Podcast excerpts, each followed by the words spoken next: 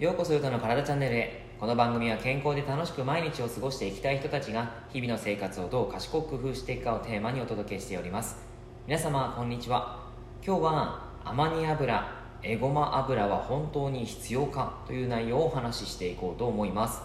えー、エゴマ油アマニ油皆さんご存知でしょうか？これはあのオメガ3っていうふうに言われたりもするんですけども、えー、体にいい油だよって言われて、まあ、サプリメントもたくさんありますしあとは、まあ、サプリメントというかあれですね油ですねあのたくさんあるんですけども、まあ、スーパーに売ってますよね。ちょっと高価なものなんですがこれって取った方がいい油なんでしょうっていうふうにも言われたりはするんですよね、えー、もちろんそうです。取った方がいい油で間違いないんですがちょっと気をつけてほしいのが、えー、健康意識の高い人とかは特にですねオメガ3の取りすぎということもあったりするわけです、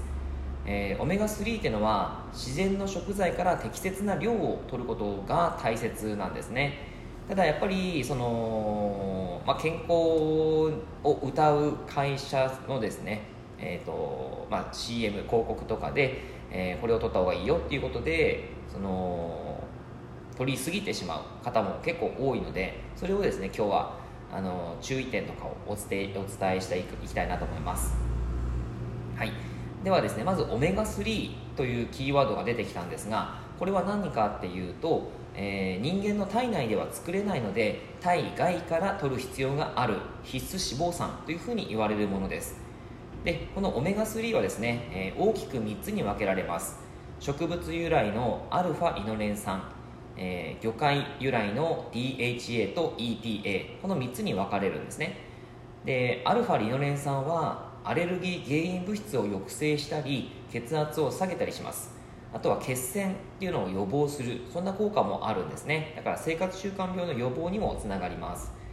一方 DHA は脳神経を活性化して記憶力の向上などの効果があります。EPA は血液をサラサラにする作用があって動脈硬化を防ぐ結果心筋梗塞とか虚血性心疾患の予防効果などがあるというふうに言われているんですね。植物由来と魚介由来でちょっとあの効果が違うんですよ。はい。まあ、どちらも健康にはすごい必要そうなあの内容ですよね。はい。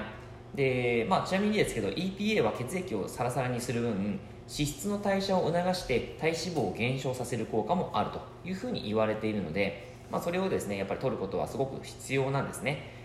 で、えー、どういうものにたくさんそういうオメガ3が入っているかっていうと,、えーとまあ、植物由来の場合アルファリノレン酸の方ですね。に関してはエゴマ油アマニ油あとは、まあ、ちょっとこれはあの、えー、オメガ6の方も入ってますけども菜種油とか大豆油くるみあとはアボガドですね。こういったものに入っていたりします。魚介由来の DHA、EPA に関しては、えー、サンマ、サバ、イワシ、アジ、アナゴ、えー、せあの青魚ですね。それがやっぱり EPA、DHA が多いです。はい、で1日のですねオメガ脂肪酸の摂取目安っていうのがあってこれは厚生労働省の方から発表されているものがあるんですが、えー、30歳から49歳の場合男性は 2.0g1 日ですね。で女性は 1.6g です。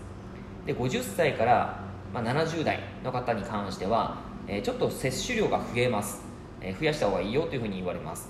2.2g から、え、約、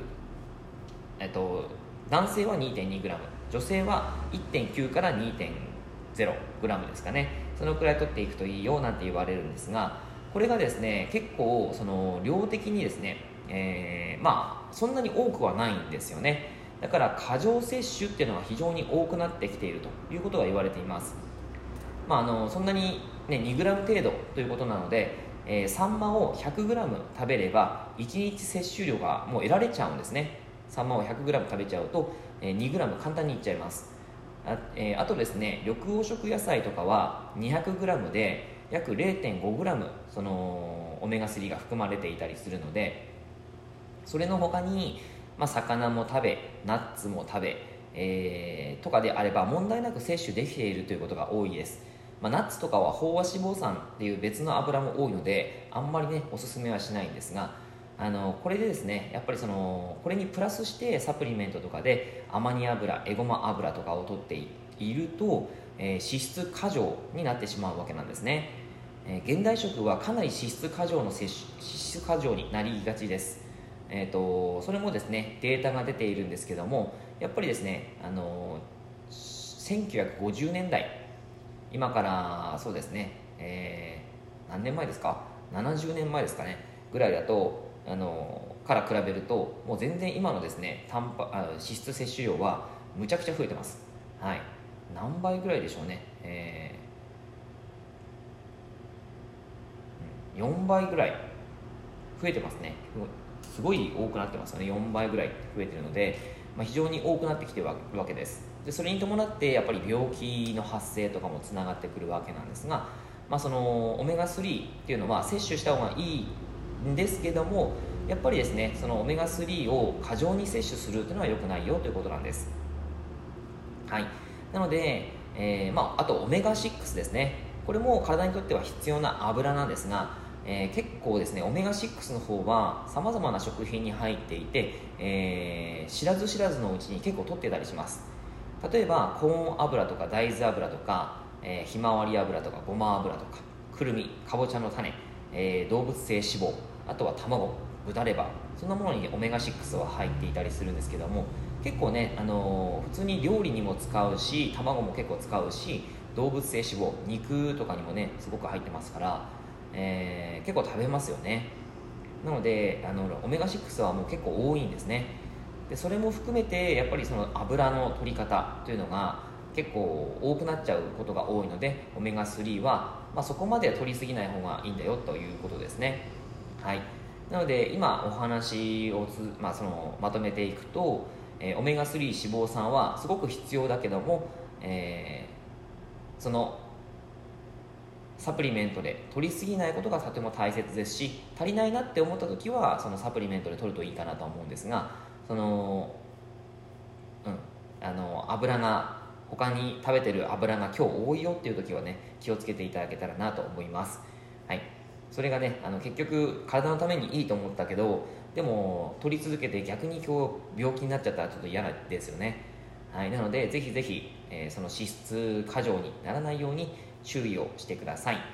はいでは以上になります。内容がいいなって思えたら周りの方にシェアしていただくと嬉しいです。またいいねマークやフォローしていただくと励みになります。